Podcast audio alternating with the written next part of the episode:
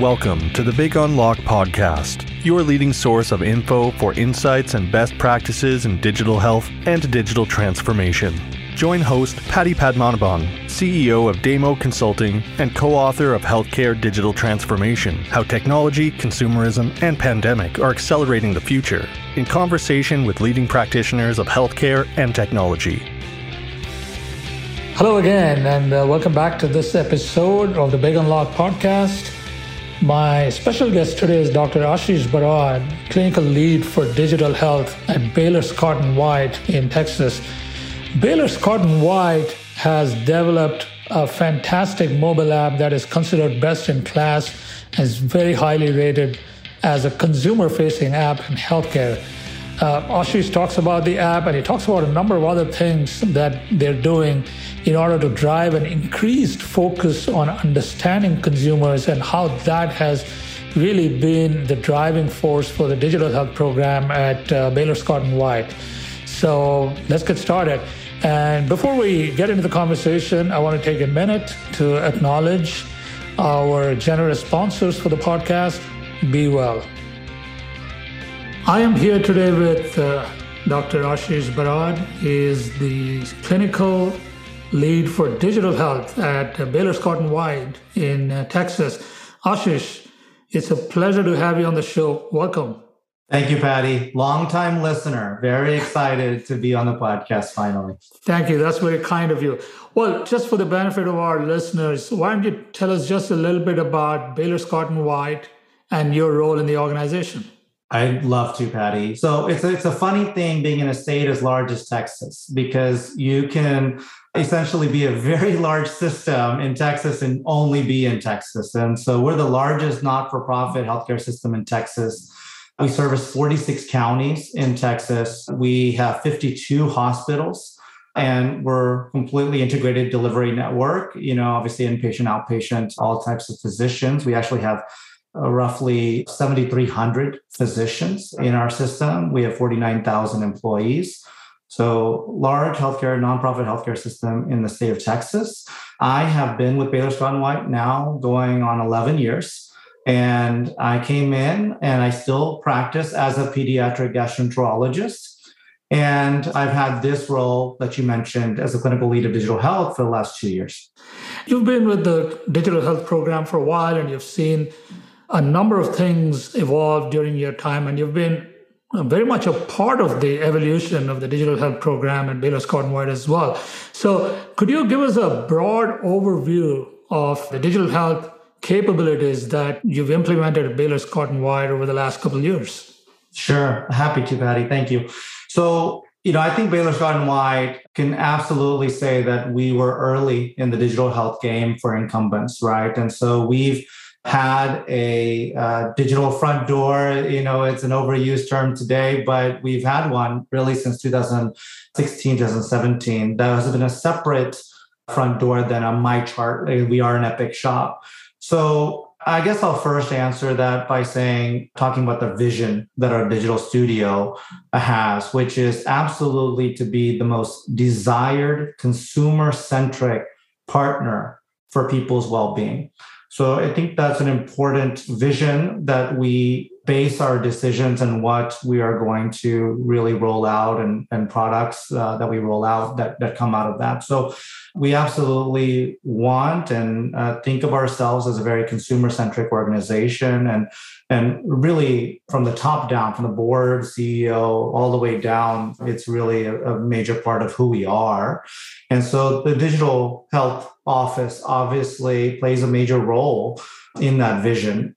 And so I think of the uh, features and capabilities as really focused on on five uh, strategies, which, as I mentioned already, is our digital front door. And so we want to really have unprecedented convenience, personalization, and accessibility. So certainly that involves a big CRM tech stack and really driving consumer engagement with the right message at the right time.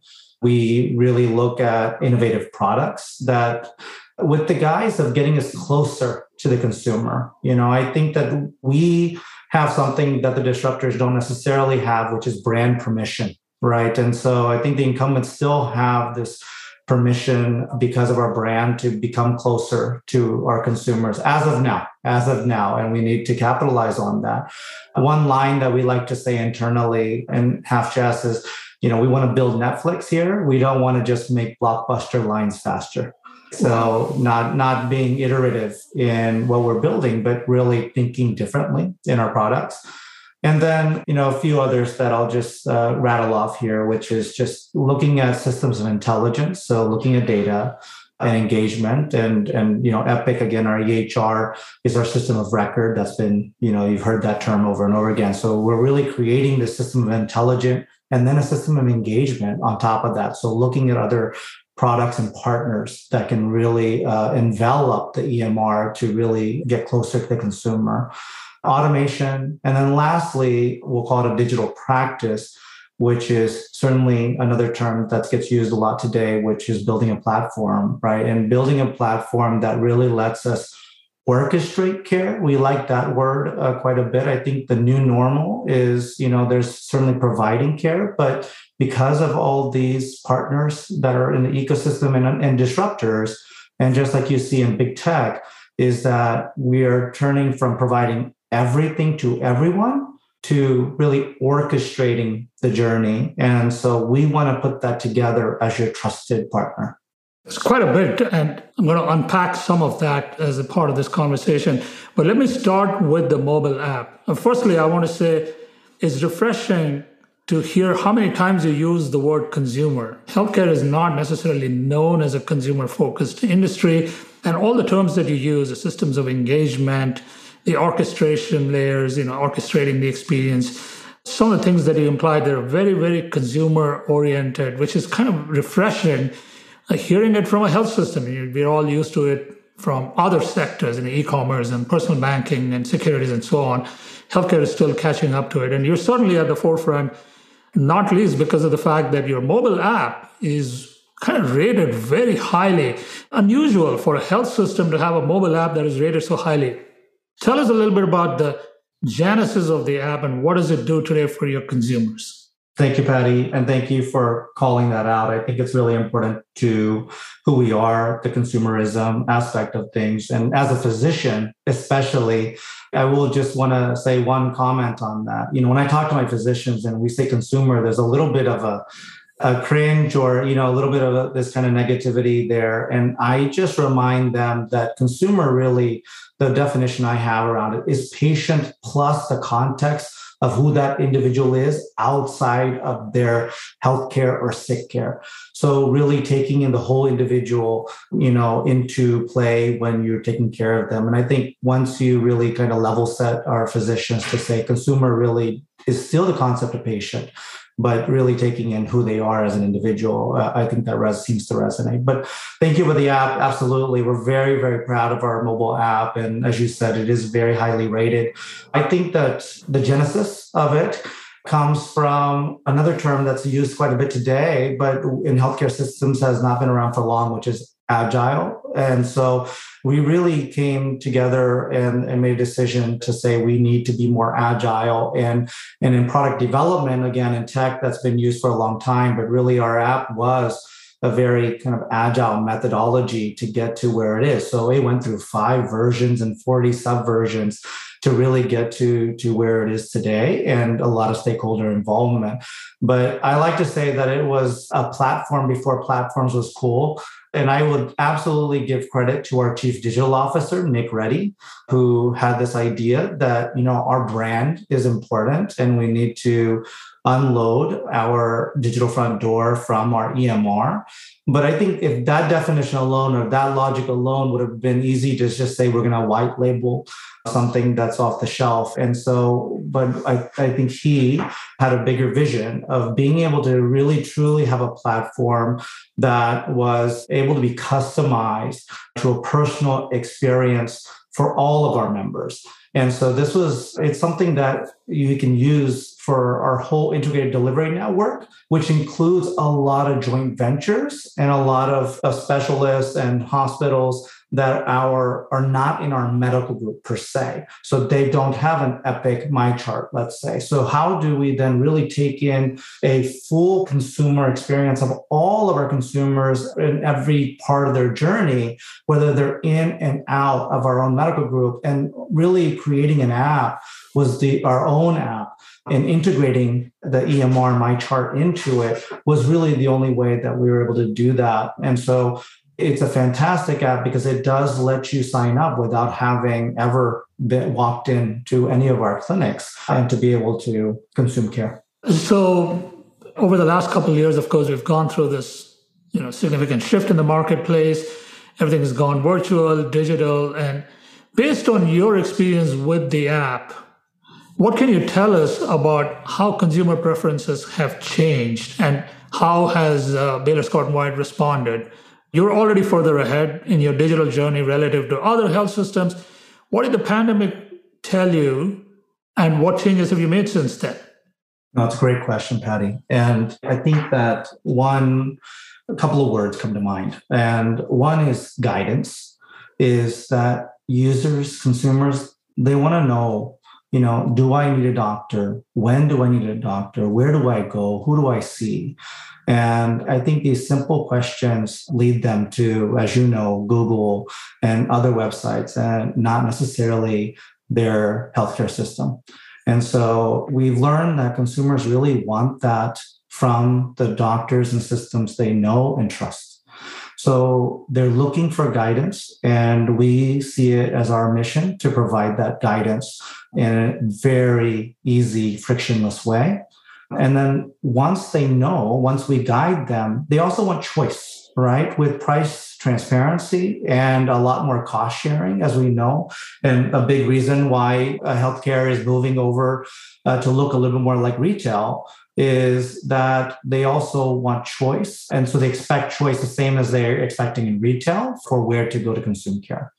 Yeah, so let's look at now the mobile app, of course, the digital front door. You've created a best in class application out there. You kind of set the benchmark within healthcare enterprises. Looking into 2022, what are your big investment priorities? What are you focusing on this year? Sure. I think that moving into the orchestration of care space, I think that scale matters. So I think growth and using our digital and virtual tools to really grow as a system and really move to markets that we may not have a physical footprint in, if you will. So I think that you'll see a lot of digital and virtual tools that allows us to grow. And I think you're seeing that with a lot of large healthcare systems today. What would be an example of that going beyond your current footprint using your sure. digital and virtual tool? What, sure. give, me give us an example. No, happy to. So I think that virtual primary care, right? We see a lot of people moving into virtual primary care is a virtual first primary care product, if you will, allows us to get into, you know, maybe markets and geographies that are not necessarily where we have a physical footprint. So that's an example. I think other examples is as we uh, have a lot of talk about home. Now we're really leaning this year into home, and you know that that's a broad definition. If you think of home and hospital at home would fit in, but I mean more so, and I, and we are doing that by the way. But even convenience, home convenience. So I think you know vaccines at home, labs at home. I think you will see some home convenience products that will that we will roll out. But and I think the other thing is really creating, again, a retail like experience for all of our consumers, again, whether you're in our physical geography or not, but I would even call it an ecosystem connector, right? And so if you've done genetics through 23andMe, and if you are an avid Peloton rider, you have these other retail grade experiences that, that are part of your health, though, your wellness that we want to know you. We want, and I think again, you asked me earlier, what do people expect now? They want their health systems, their doctors to know them, all of them, and who they are, and again, other things that they're doing regarding wellness. So we're also working on connecting to their whole world if they allow permission to, for us to do that. So obviously, you've had a lot of success, more than most other health systems in enabling digital modalities and really thinking more futuristically and really strategically about where you could take it to the next level. Let's talk about what kind of challenges you've had to address along the way. Are the tech challenges? Are the data challenges? Are the integration challenges? Is you know internal culture? Talk to us about at least a couple of the big ones that you've had to work through in the last couple of years. Yeah, this is this is great. And Paddy, I think I've heard you say many, many times that it's 10% tech, 90% people, right? And so I think you're absolutely right when you say that. And so I think the tech isn't terribly hard. Now, the caveat to that is that we are in a shortage, a staffing shortage, you know, on the nursing yeah. side, and the clinical side, but we're absolutely also, it's a hard time to find talent on the tech side as well, right? And so, so that is the caveat to the tech is easy. It is actually difficult to really find the data people, the engineers and designers, all that to really create this wonderful team. So that is a challenge today uh, that we didn't have as much uh, a few years ago. That being said, I'm a physician. So let's be honest, you know, we doctors don't really move at speed with new technology. So really working on the physician side of the house and getting things to really move at scale. That's why my position exists, right? And so I think one thing that as other health systems really look at this, I do think it's important to find a physician champion that really understands both sides of the equation to really move a lot of these uh, digital tools uh, and become scalable and operationalized, if you will. But yeah, I think the, you know, and then I, the other thing that I'll say is that's a major challenge is legacy healthcare systems have had this uh, culture of vote by veto.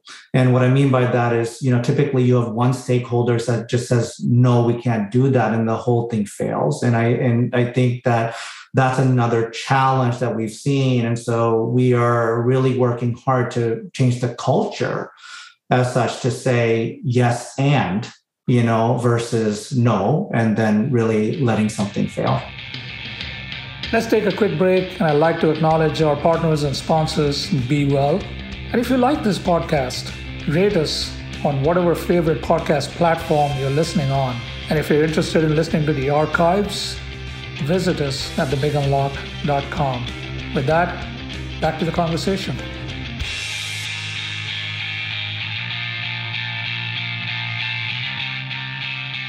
You mentioned the worker shortage, and I just wrote a piece about this on how the, the worker shortage has become a new forcing function in healthcare. And pandemic was a forcing function two years ago. This year, the number one challenge and forcing function is the worker shortage at all levels in healthcare and indeed across the economy. You go to your restaurant, you go to your supermarket, you know that you know you can see that they're understaffed. In that context, uh, technology becomes very very important. But then putting in the technology means a lot of culture change, process change, and so on. So again, more to come on that. But uh, certainly, the culture aspect of it is very important. I just want to ask one follow up question on that. You've made a lot of investments in technology, and you talk about the orchestration, and you talk about the consumer experience, and so on. Today, the technology landscape is abundant but also fragmented. So you have to take a lot of different technology. You mentioned Epic, which is your core system, but then you have to layer on other stuff on top of it, including your homegrown mobile app. How do you make all that stuff work together? You know, how do you create a seamless experience for your clients, not make it suboptimal for everybody? Paddy, it's what we wrestle with every day. And so it takes a, a large team. I won't lie, it takes a lot of resources to really do it, especially that, like you said, our app is homegrown.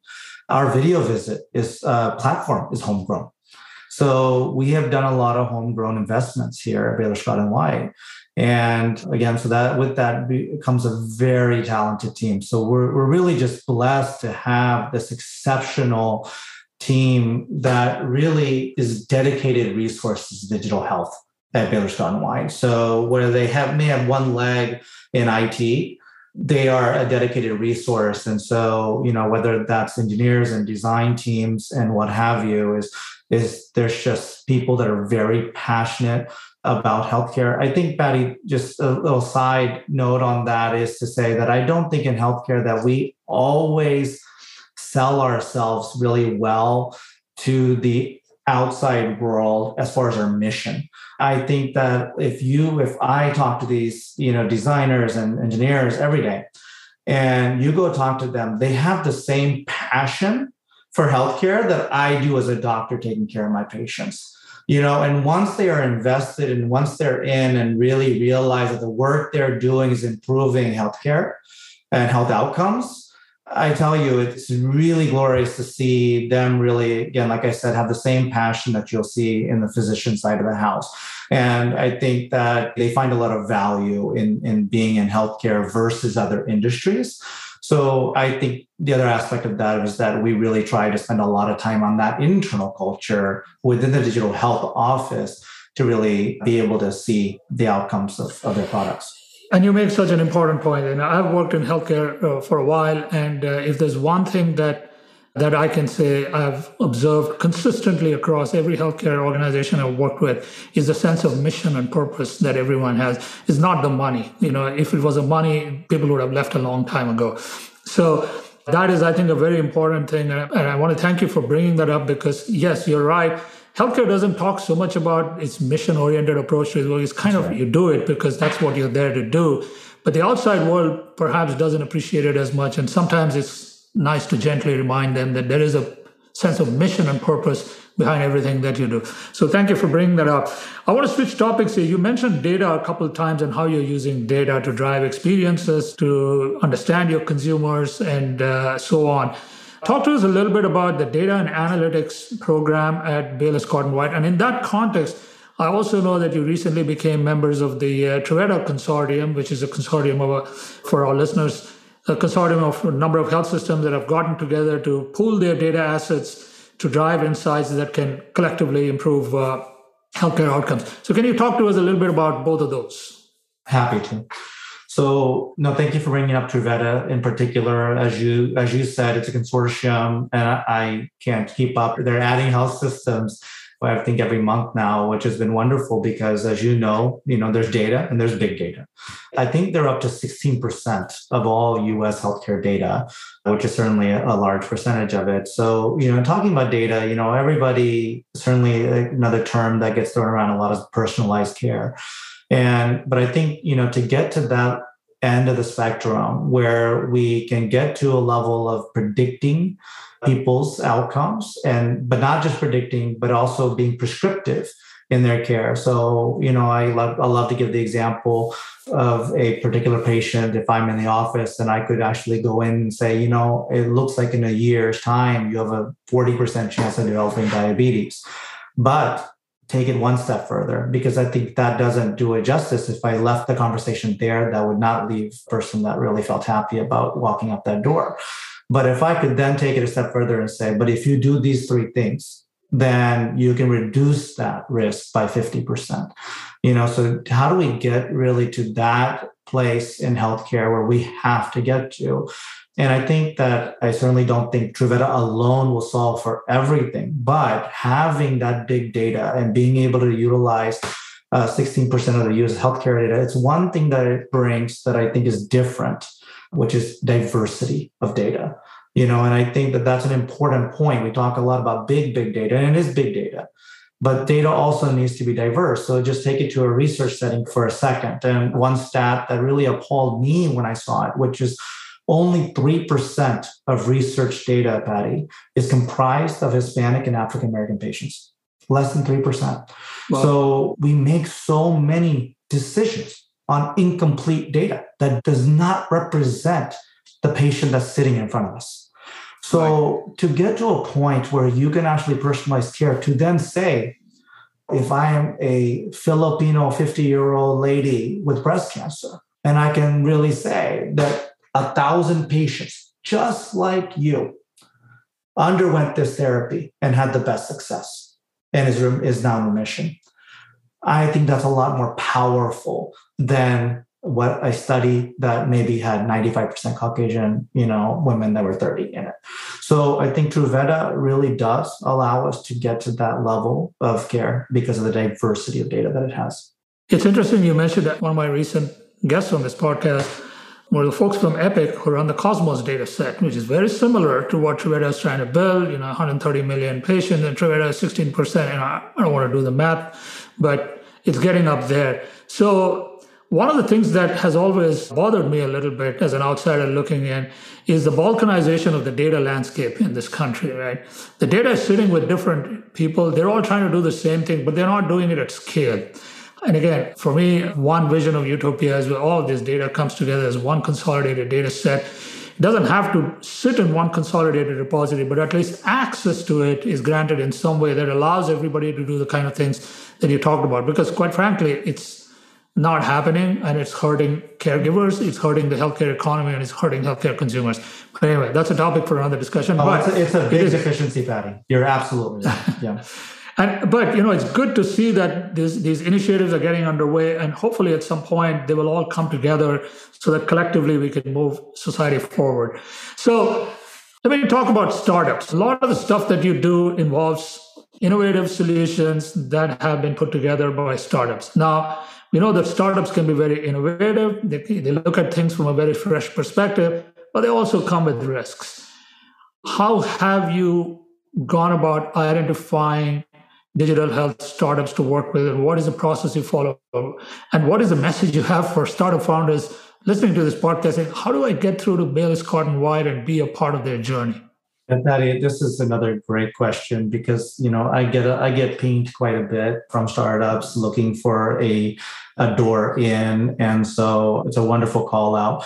So one is I've heard this on your podcast as well as you know our systems are slow, and so that's one thing that the, the cycle at which we do things is a lot slower, and so it is. It is I would imagine that it's very frustrating I think that one thing that I, was speaking to a CEO of a startup recently, and I asked him this question as well. I said, "How? What can we do better for you?" Just curious. And you know, one thing he said that was really enlightening for me was, he said this for his perspective: we spend a lot of time guessing what you want us to solve for and you know and a lot of money and resources and time. And really if there was just more transparency and clarity to solving the pain point that you have identified and really letting us know that then we could really put our time and resources in the right place. And so i think just if anyone's listening on the incumbent healthcare side of this i think that was a learning lesson for me. And i've learned that and i've used that. And i've actually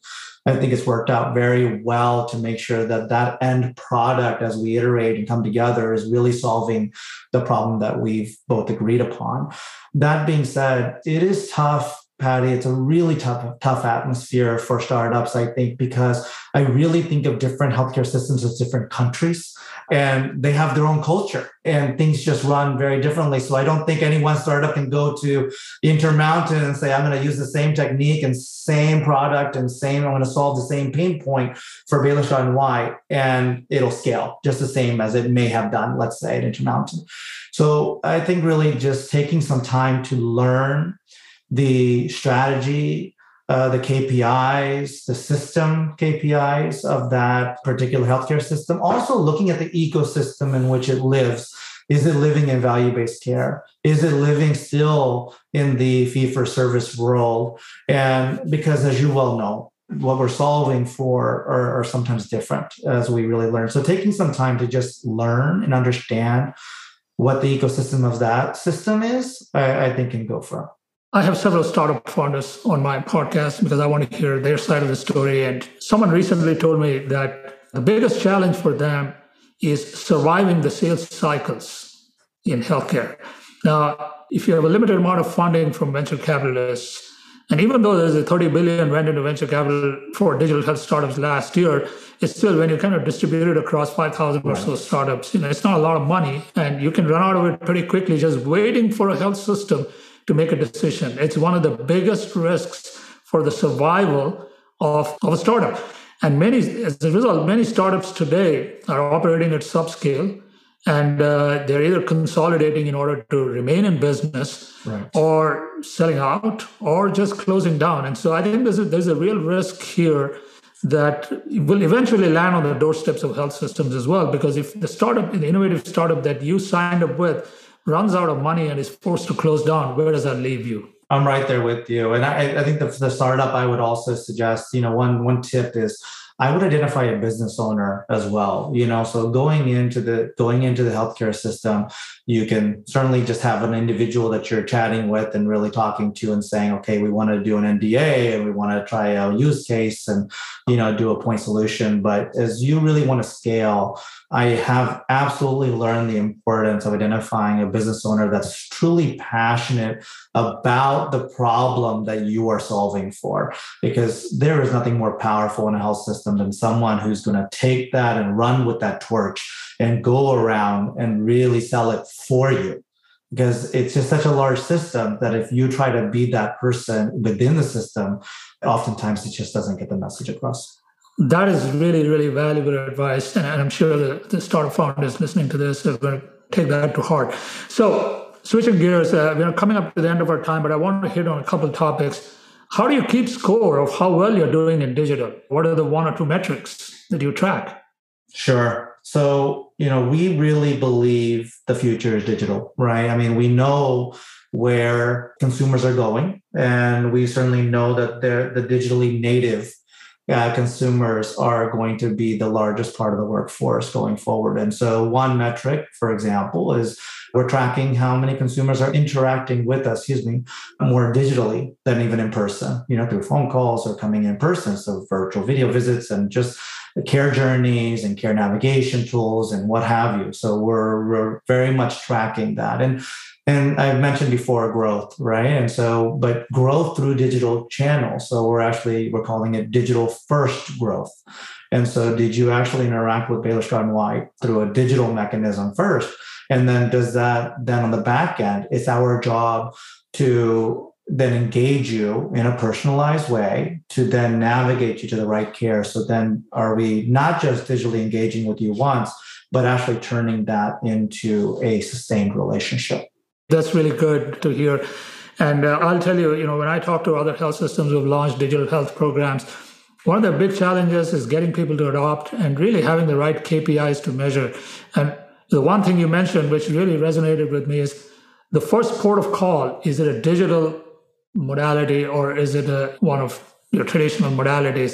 And that there, right there, tells you whether your programs are succeeding or not, right? right. So to round out, this has been a fascinating conversation. Just to round this out, if there are one or two best practices or learnings uh, that you would like to share with your peers who may be listening to this podcast, what would they be? Yeah, great question, Paddy. Thank you. And thank you again for having me before I, I sign off with my advice just internally here at Baylor Scott and White. But I think that one of the books that we uh, have to read. This is our chief digital officer uh, asked us to read before we we sign on is who says ele- elephants can't dance right? It's the ibm story right? And so yeah lou uh, gerstner yeah. that's right how, exactly. how lou gerstner turned around uh, IBM in the 90s. Yeah, yeah. And so being being agile and, and, truly, truly taking on agile in the right way, right? We know that agile can be masquerading as waterfall many times and truly then spending time to, to be agile. And we have really changed our culture internally, all levels, all stakeholders to really take on agile. The other piece of advice I have is it is absolutely time for us to go from supply driven company to demand driven. And we need to spend time and resources on the voice of the consumer. And so we need to learn what the demand is and where the demand is and what do the consumers need and want. And the other part of that is we think we know. We think we know the pain points. And I think maybe that's part of the paternalism in healthcare. And we think we know what our patients want and what our patients' pain points are. And that is not true. We have learned as we go out and really spend time and resources on the voice of the consumers that oftentimes what they want and what they need and what pain points they're having is very different from what we assume. So, my other piece of advice is really spend those resources, spend that time to learn truly the voice of consumer, because we're never going to get to retail level care and experiences if we don't spend that energy and time there. That's that is so refreshing to hear. Again, rounding this off on, on a note of consumerism and consumer focus. Ashis, it's been fantastic having you on this uh, podcast. Thank you so much for setting aside the time, and we look forward to following your uh, progress and all the very best to you. I appreciate it, Paddy. Thank you so much for having me. Once again, I'd like to thank our partners BeWell for their sponsorship and their support. We hope you enjoyed this podcast. We invite you to subscribe to our weekly newsletter, The Healthcare Digital Transformation Leader. Write to us at info at thebigunlock.com with your feedback and questions.